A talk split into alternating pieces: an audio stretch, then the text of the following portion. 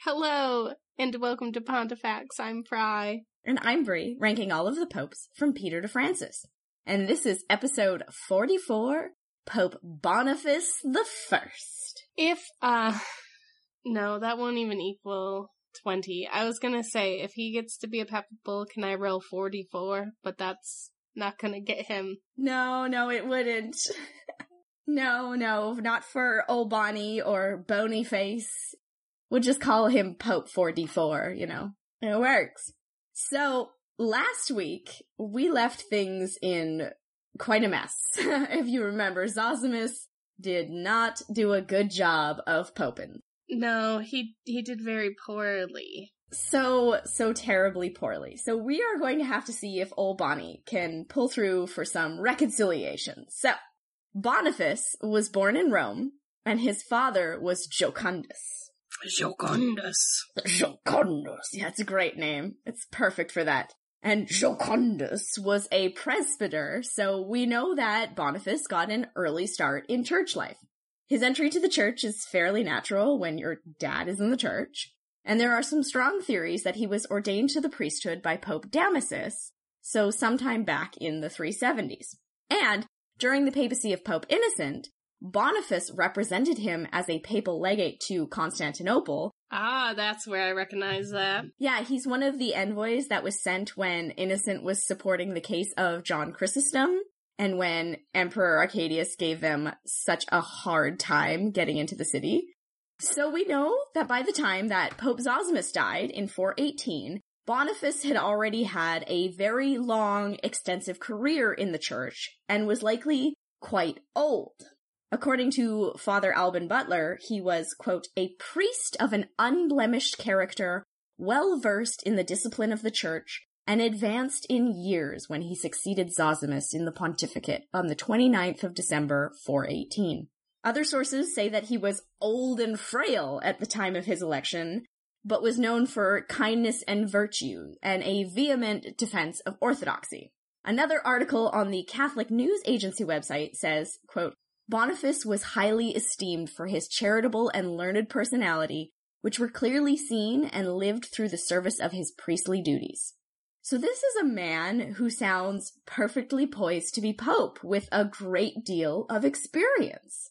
Unfortunately, the clergy was so intensely divided after all of the trouble started by Zosimus that even a man who seemed to be an excellent fit for pope was not going to have a clear cut election at this point in history. Not even close. And this kicks off right away, like on the day of Pope Zosimus's funeral. This is like a full on tinderbox situation. So the funeral was held at St. Lawrence outside the walls. And while the funeral was happening, a small segment of mostly lower clergymen occupied the Lateran Palace some sources say violently occupied the Lateran Palace, which is possible, but most of the clergy would have been at the funeral, so I don't know how violently they would have had to be. They probably just called someone a name from like the window. They might have like pushed and shoved the one guy who had the key and is like, get out.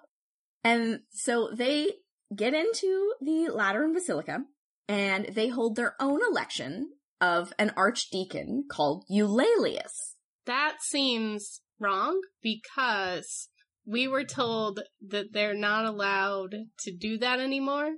Yeah. There's rules. There are rules.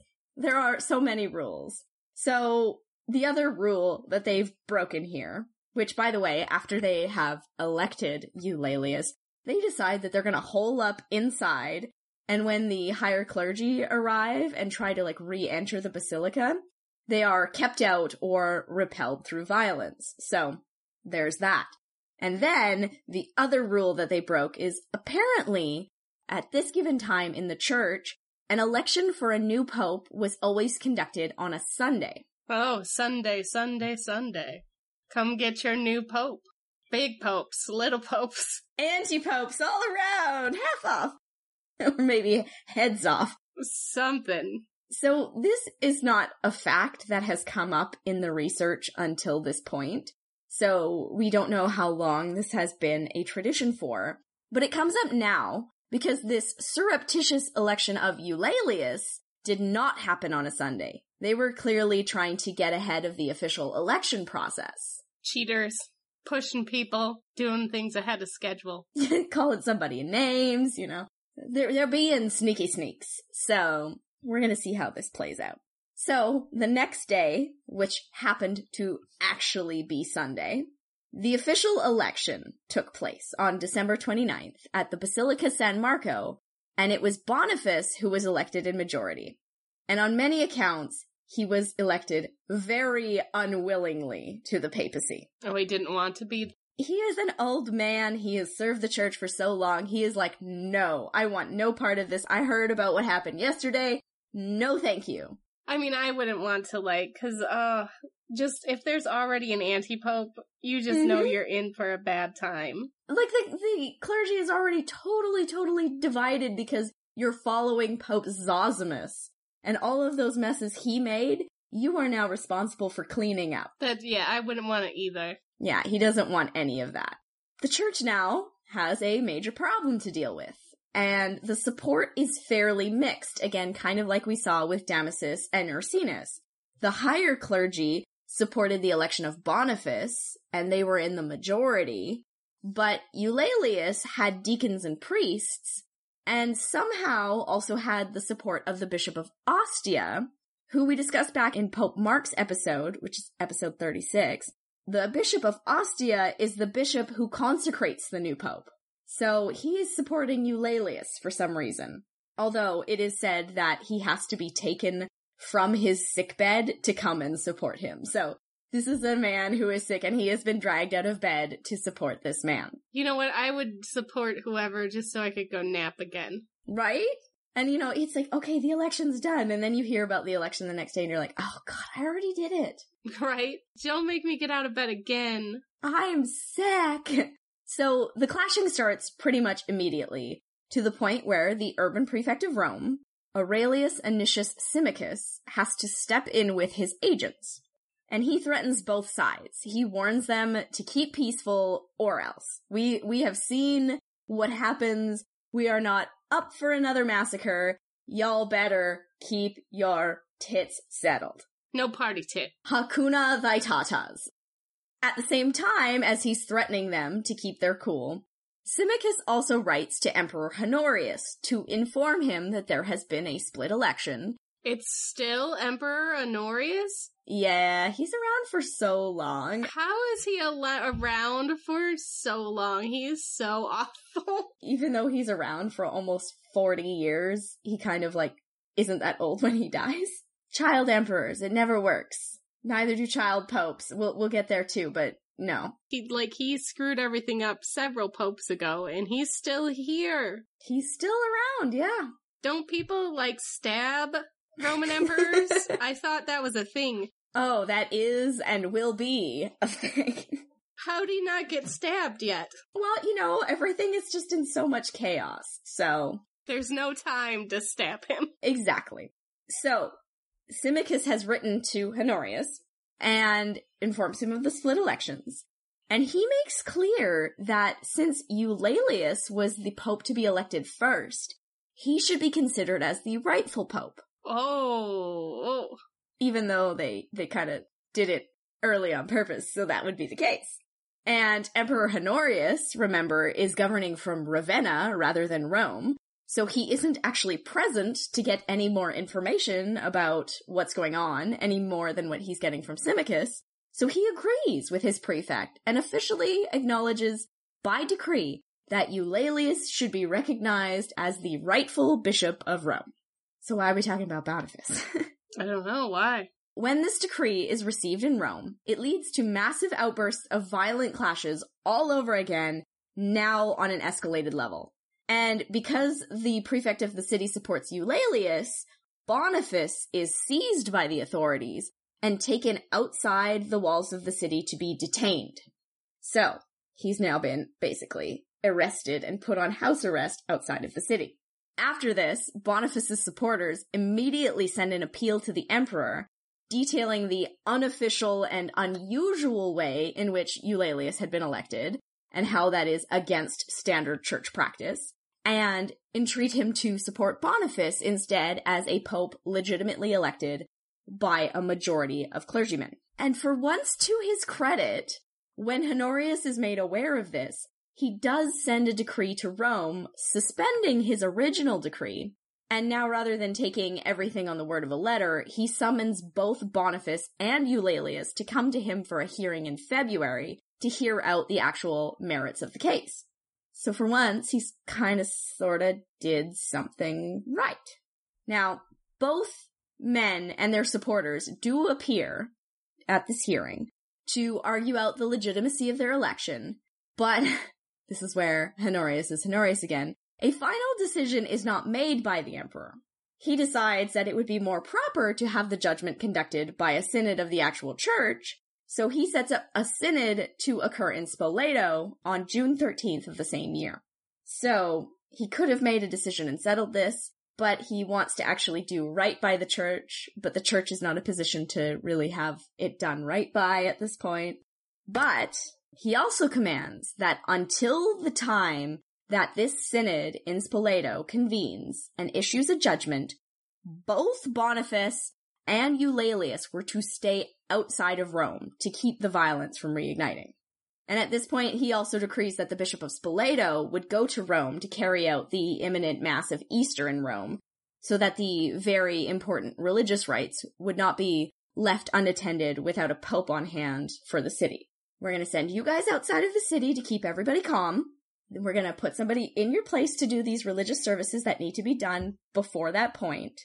And in June, we'll figure this all out. Now at this point, it really does kind of look like Eulalius has the upper hand. He has the support of the urban prefect. The emperor acknowledged the fact that his election had come first.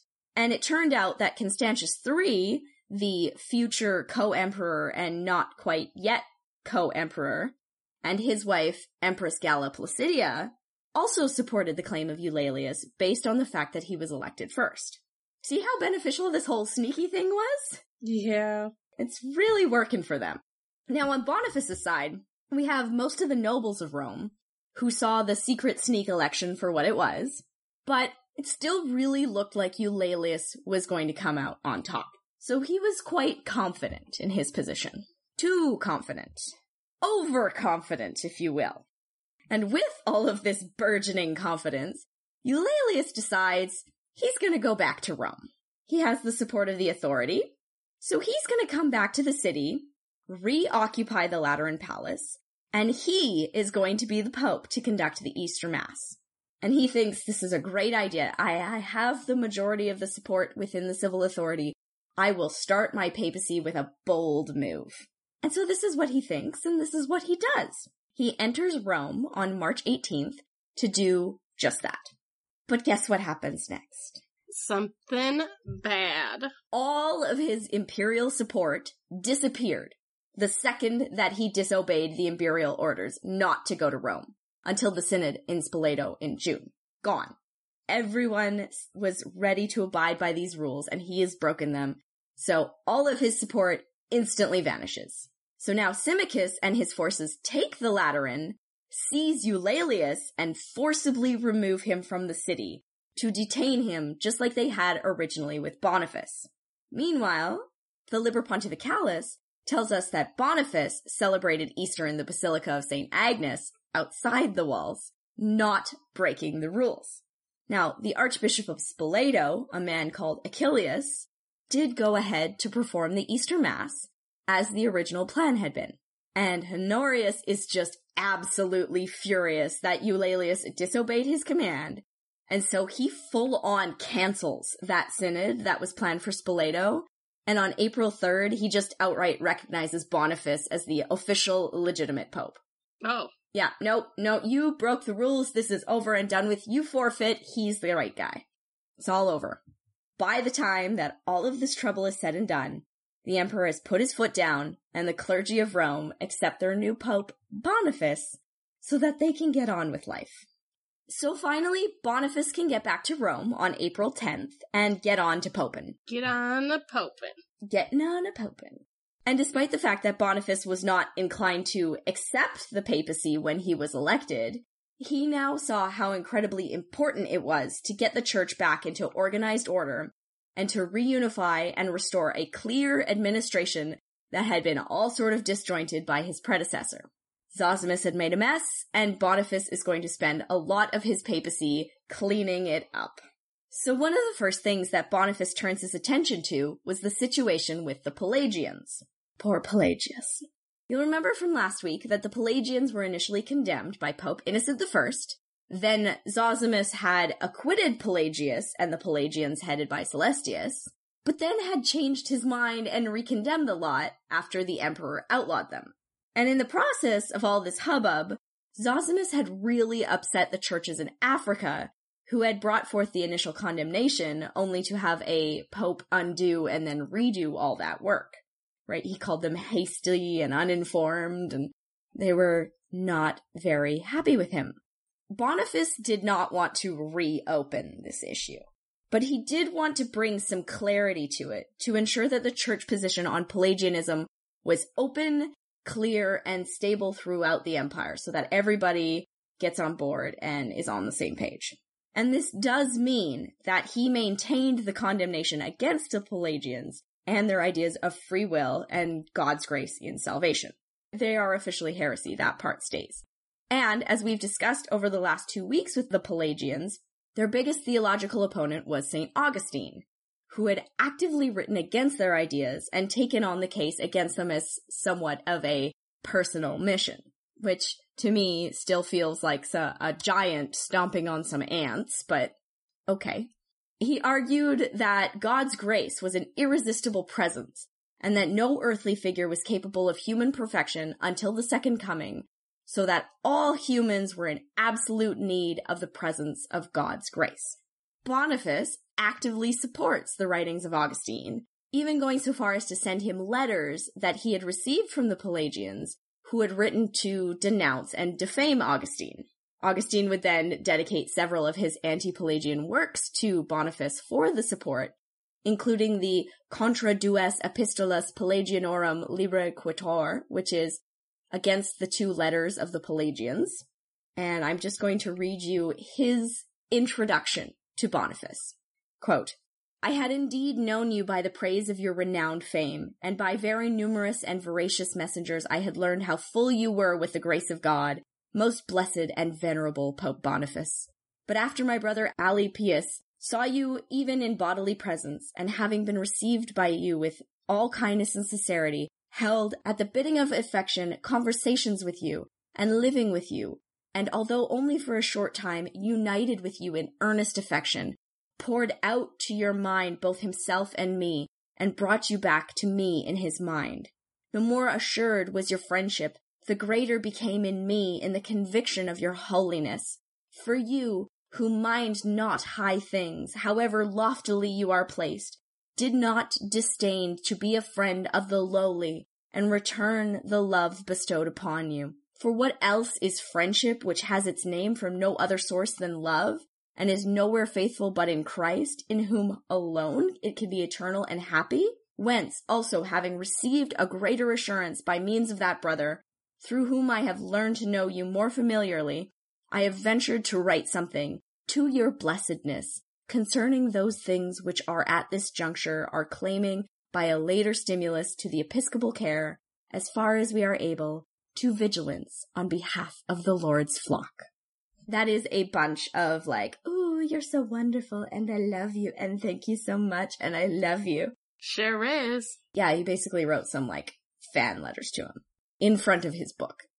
He also influenced Emperor Honorius to expand on his outlawry of the Pelagians by issuing a new edict which would make Pope Zosimus's Tractoria, which is the condemnation he wrote against Pelagianism, a mandatory doctrine for the church. Now, whether or not he actually needed the emperor to enact this for it to be enforced is an interesting question we have to look at. Like, does the Pope need the emperor at this point to see a uniform adherence to doctrine? Or is this Boniface's way of increasing his state with the emperor by supporting the decrees that the emperor already had in place? Or was this just the easiest form of dissemination to ensure that it reached all corners of the empire so that the position of the church could not be misunderstood? Could be any of those. But either way, it's pretty official from this point on that the church has condemned Pelagianism. And at least by this time, it's pretty well agreed that Pelagius had died, so his feelings don't have to be hurt anymore by these meany, meany popes. Then Boniface turned his attention to the other situation that Zosimus had created in Africa, when he had alienated the African bishops by allowing that priest Apiarius of Sicca to appeal directly to him when he had been excommunicated for various crimes and bypassed that whole actual process of appealing to the bishops first. And then Pope Zosimus had threatened the bishops with excommunication if they hadn't accepted Apiarius back. While this was happening, the African bishops had called a council to be held in Carthage, determined to assert themselves over this overstep of Zosimus. Zosimus had sent legates to represent him in this council, and had made a total ass of himself by citing his authority to bypass the bishops as a precedent set in the Nicene canons. But it wasn't in the Nicene canons.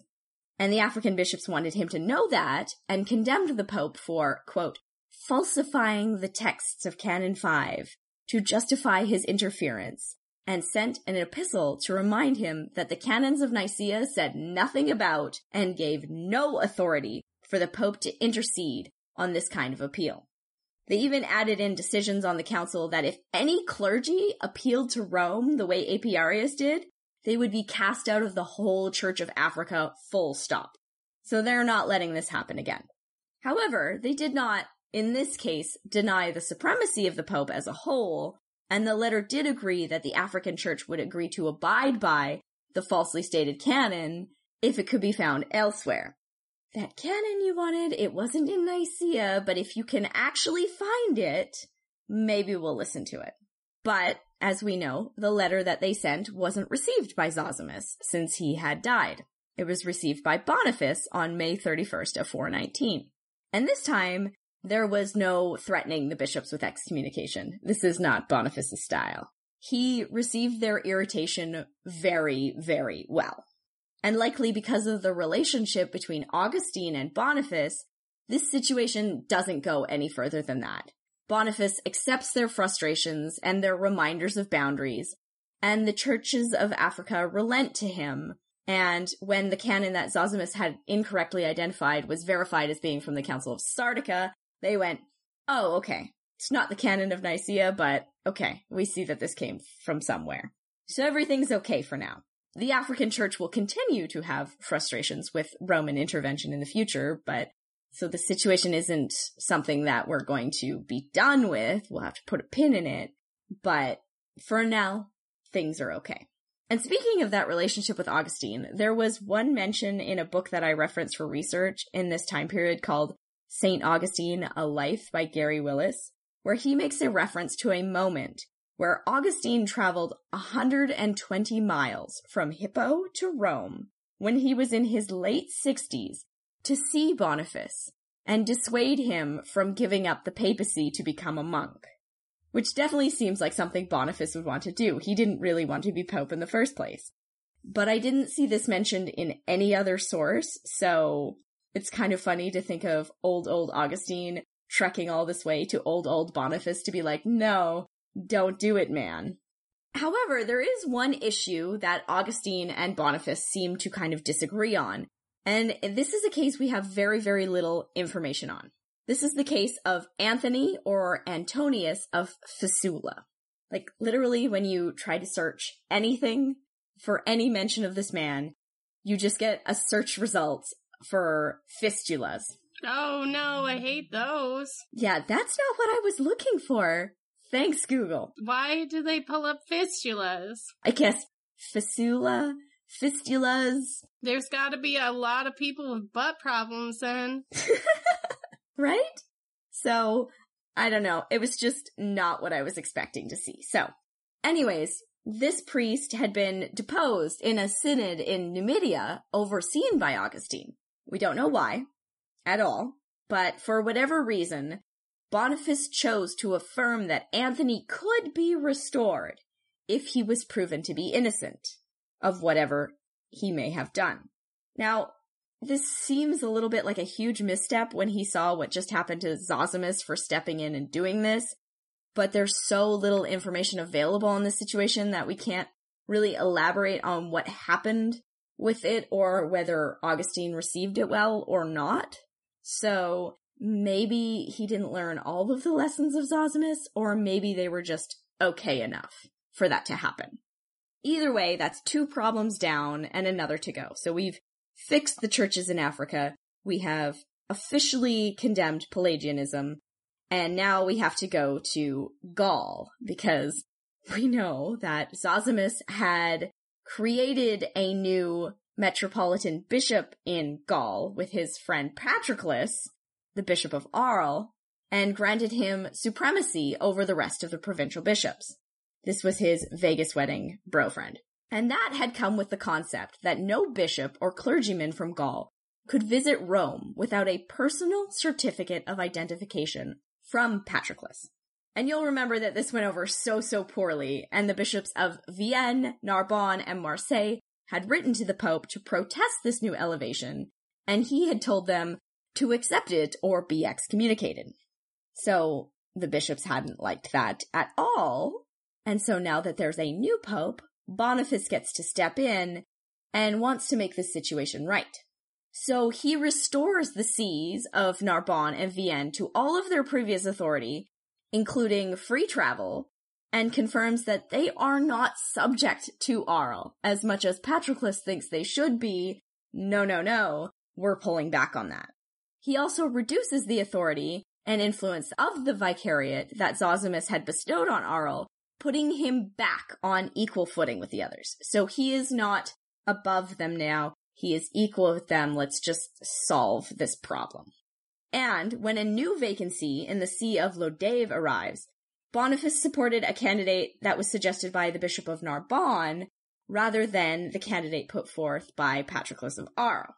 And then he orders that the Bishop of Valence, who was accused of some sort of crime, be tried properly by a Gallic synod of the actual bishops of Gaul, and that he would fully support the decision that they made in the outcome. So in Gaul, he is equalizing and restoring and then reinforcing all of that with a level of validity by having them come together to determine the outcome of one of their own with a promise that he won't overrule them. So in this case, it's pretty much directly opposite to the way that Zosimus handled the situation. That's great. We have three problems mostly solved. But of course, Boniface kept with the concept of the primacy of the Pope in mind, and we see this very clearly in his involvement with Illyricum, which is essentially Dalmatia, modern day Croatia, and Pannonia, which is modern day Hungary, Serbia, and some of Austria. Only some of it. Just like, you know, just the chunk. A small chunk. A dash of Austria. That'll go right up there with Rex Factor and Ali talking about the left of France.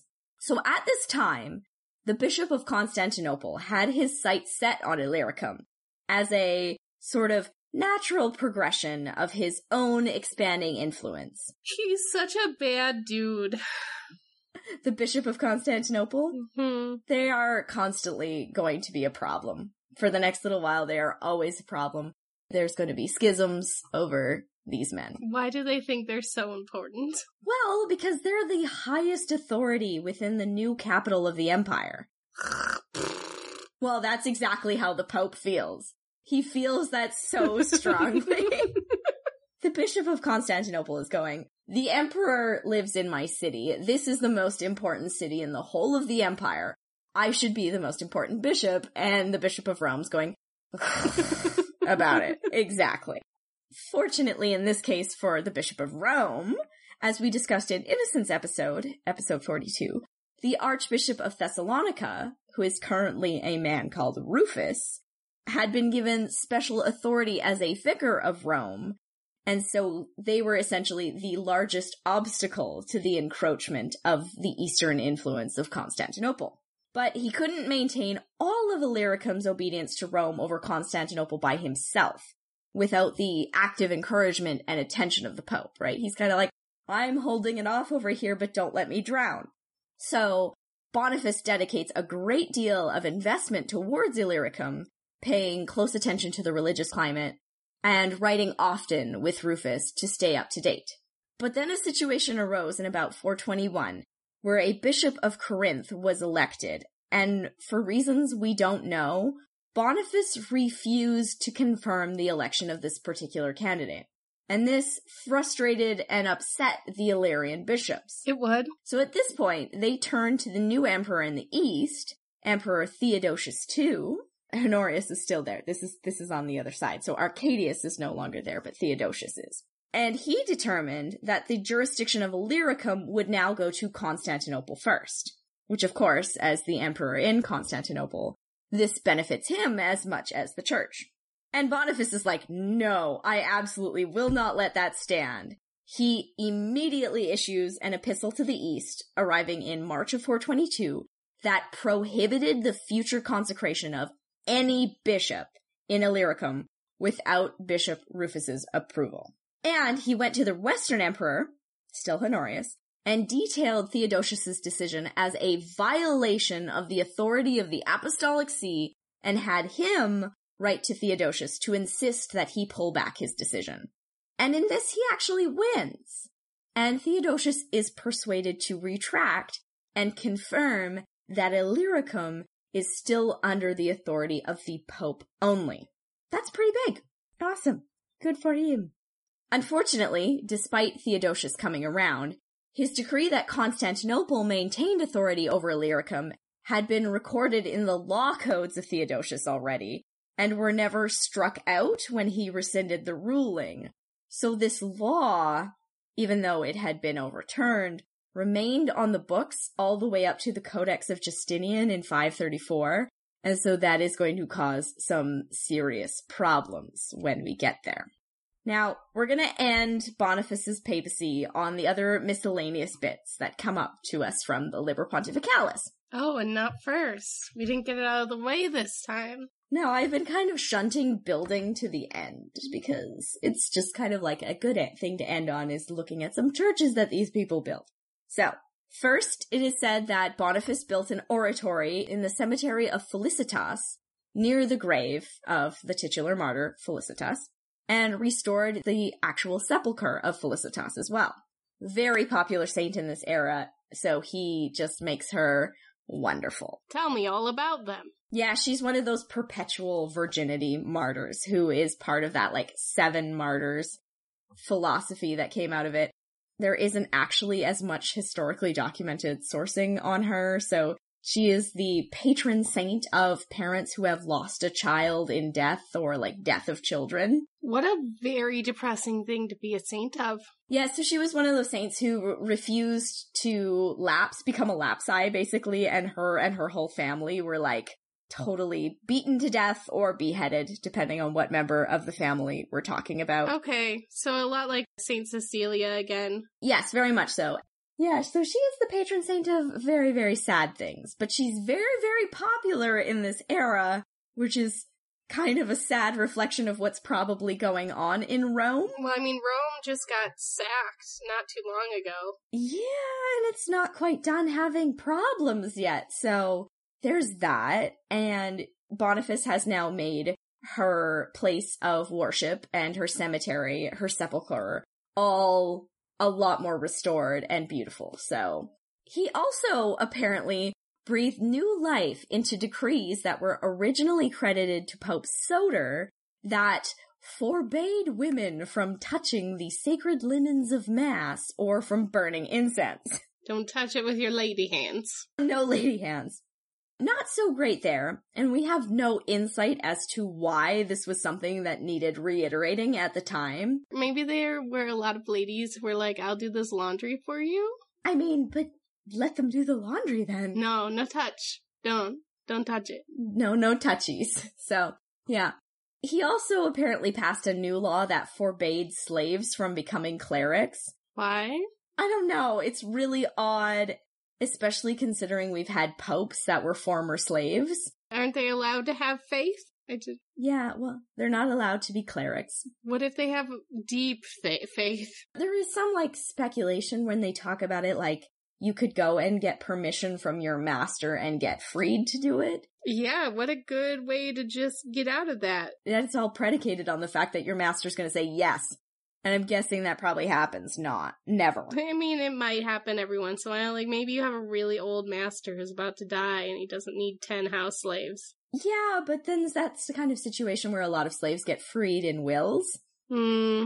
But do you want to be freed only to become a cleric? I mean, it's just odd. My only real thought on this is maybe he's trying to prevent runaway slaves from coming to the church as a point of sanctuary, because then it gets into the whole property law thing that happens with slaves that is so awful. So, maybe. But this is a thing he may have done. And now that we feel weird about him, Boniface died on September 4th of 422. I'm glad he died. that he's not just out there somewhere hating women and slaves. I mean, we started with a man who was known for great character, moral upbringing, very charitable, like perfect candidate for Pope. And now we're like, I'm glad he died. Maybe it's not fair to put these bits at the end. Cancel culture. yeah. So, a while before his death, in July of 420, he had petitioned the emperor to set a new legal standard for the recognition of papal elections in an attempt to prevent the return of schism and papal competition if he died. Yeah, okay. To make it so that this stuff doesn't happen again. Yeah, he's really, really sick, and there's probably people going, Eulalius, he's really sick, you can come back. Come back, he's so ill. He's so ill, and he's going, okay, let's just make some kind of legislation to legitimize papal elections. That's what he wants to do. And he did. He got really, really sick, and this may have been the start of the illness that he would eventually die from. But he was sick enough that he was trying to ensure the papacy would stay secure after he was gone. So, you know, it was pretty serious at that time. And Honorius did secure that legacy by enacting a law that in the event of a contested election, neither papal claimant would be recognized as the new pope, and a new election would be held instead. So, if this situation is to arrive again, they both just get immediately invalidated and a new election takes place. Sounds pretty good. Seems like okay legislation just to keep it from being like, what if we get another Damasus? Right. But what happens if you have three claimants to the papal throne at once? That made me tired. it's coming. Either way, uh, when Boniface did die in 422, there were measures at the ready. And he was buried in one of the chapels that he had founded at the cemetery of Maximus on the Via Salaria, near the tomb of Saint Felicitas.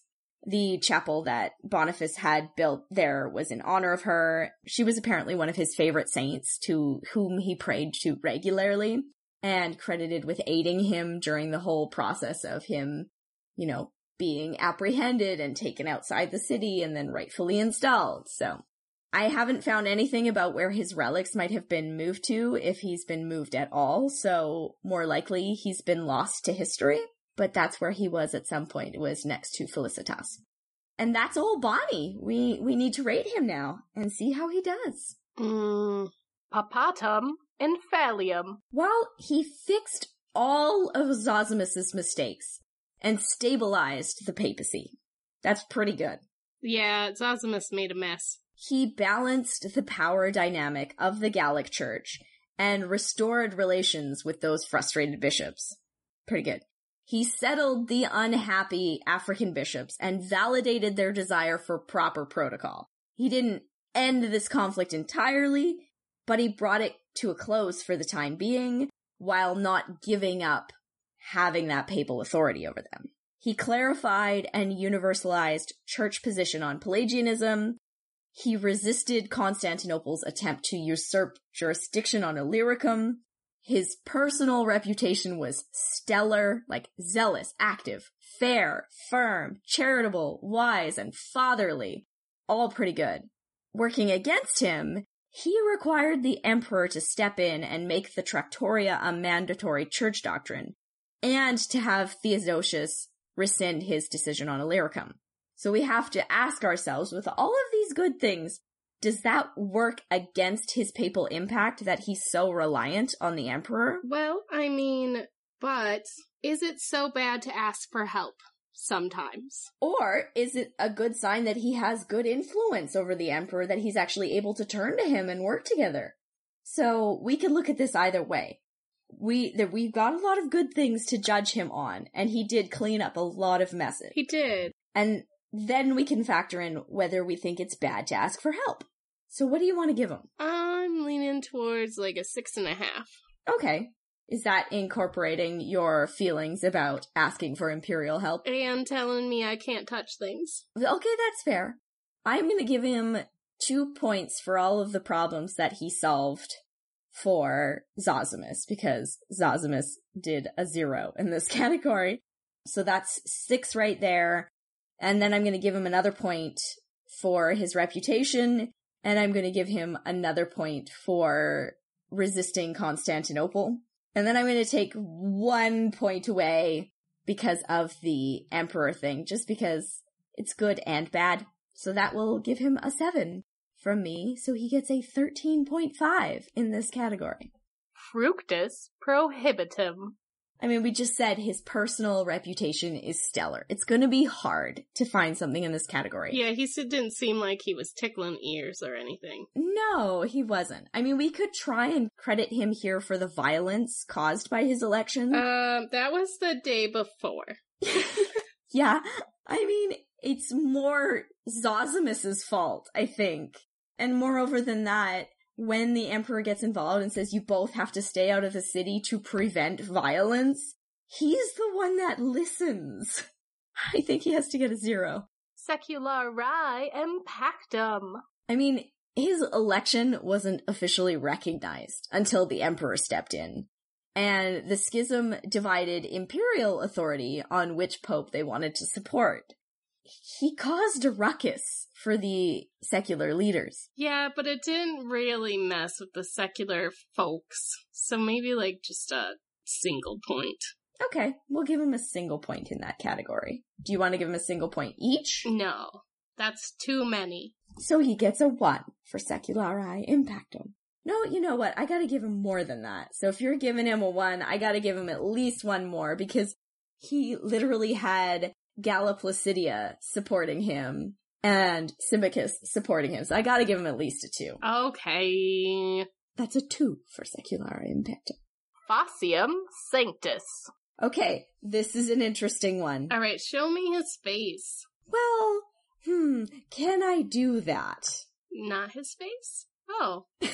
we have a full on profile. He does not want to show you his face. No, he looks very reluctant. Yeah, I saw this and my immediate thought was, I wonder if they painted him this way because he did not want to be Pope.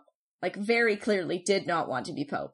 Is that what's going on here? He, he's got a reluctant body language and he doesn't, he looks like he's, he's about to walk away from you. And he's turned his face into the shadows. Like, the top of his head is all shadowed. That's very, very much on purpose. And I mean, the other two images that we normally use are, they are depicted in very much the same way. He's always turning away from you like, nah. That last one looks like Colin Mochrie though. it does! Colin Mochrie with a tonsure.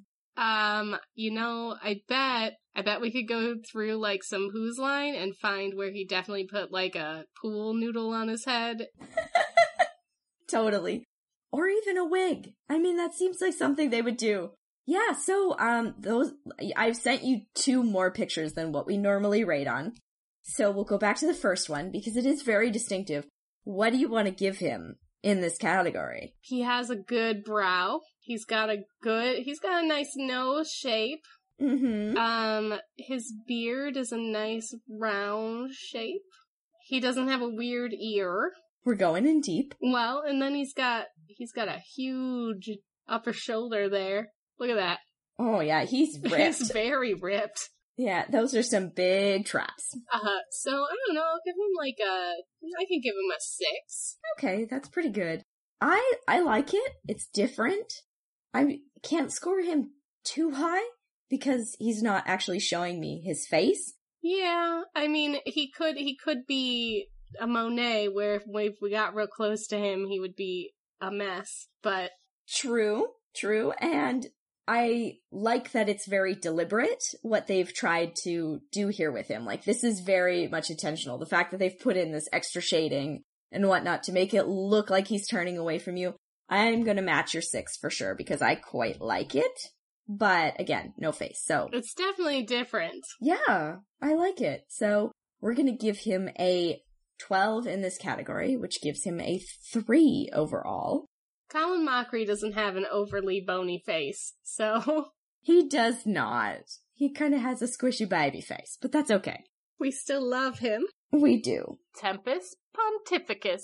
December 23rd, 418 to September 4th, 422. Four years is a score of one. That's quite a lot of years, considering. Well, considering how bad Zosimus messed everything up in like a year, it's pretty good. All right, everybody, it's the canon bonus round. Do, do, do, do, do. Yes, he is a saint. His feast day is October 25th, and he is the patron saint of things. What are they? So many things. So I have a list for you. Are they sad things? They are not really sad things, so we're good on that. So he is listed as the patron saint of brewers, the patron saint of Fulda, Germany, and World Youth Day. Oh, World Youth Day. That thing that they get mad they got mad at Francis for. Yeah, exactly. So I'm going to go into a little look deeper at this. If you Google things, the patron saint of brewers is Saint Augustine. So maybe there's two patron saint of brewers. Fulda's Boniface is a different Saint Boniface, not even one of the Pope Bonifaces. And the reason he's a patron saint of World Youth Day is that World Youth Day, a representative number of patron saints every year for whatever reason, and they don't keep a list. So he was probably a patron saint of World Youth Day at some time in the past because he's not the patron saint this year. This year it was Saint Joselito, Saint Juan Diego, Saint John Paul II, Saint Martin de Porres, Saint John Bosco, Saint Rosa of Lima, Sister Romero Menendez, and Saint Oscar Romero, of course. So we're gonna at least give him World Youth Day because that is the most accurate one. Because, yeah, he actually gets to be a real patron saint. His total score is a 20.5. Well, I have feelings about that. Yes. He scored a point and a half higher than Zosimus. And we gave Zosimus like a zero in almost every category. That's because Zosimus, uh, I don't know, looked good. I forgot why we gave Scandal, maybe? He got a lot of scandal points, yeah. but it's pretty much the only reason. We're gonna go over these scores quickly. In Papatum Infallium, Zosimus got a zero. Boniface got a thirteen and a half. In Fructus Prohibitum, Zosimus got a 15. Boniface got a zero. In Seculari Impactum, Zosimus got a zero. Boniface got a two. Facium Sanctus, he got a, Zosimus got a 2.5. Boniface got a three. Uh, Tempus Pontificus, 0.5 for Zosimus and one for Boniface. So it's, and they both got canon bonus rounds. So, oh gosh, that's too close. Did we not rate him high enough? I think, Ooh. I don't know. All of Zosimus was score was Scandal, basically. Yeah. And we can't go back and give Boniface any Scandal because he was a good boy. No, we cannot. So that's fair, but I mean, I feel weird about it. I stand by this entirely subjective voting process and awarding of points, but it's weird. So maybe that belies some of my feelings when we go into asking whether he was papally enough, pizzazzy enough, and worthy of a papal bull. No, No, no. you don't want to give it to him? You know, maybe I would be more inclined to give it to him if I could touch things. But he says I can no touchy, so what if the papal bull is written on sacred linens? you're not gonna get it that way then, are you? So. It's hidden under the sacred linens and we can't touch it. Yeah, so, um, I will agree with your no. He was much, much better than his predecessor, though. So, I will give him that. He tried. And on that note, we're going to cut it here because as you can hear and have heard for this whole episode, I am consistently losing my voice. Um, we will try and tack on the new Pope Watch at the end of this episode. You'll probably hear me sounding much better, recorded at a different time. But for now, we can say thank you and goodbye. Bye. And now it's time for Pope Watch.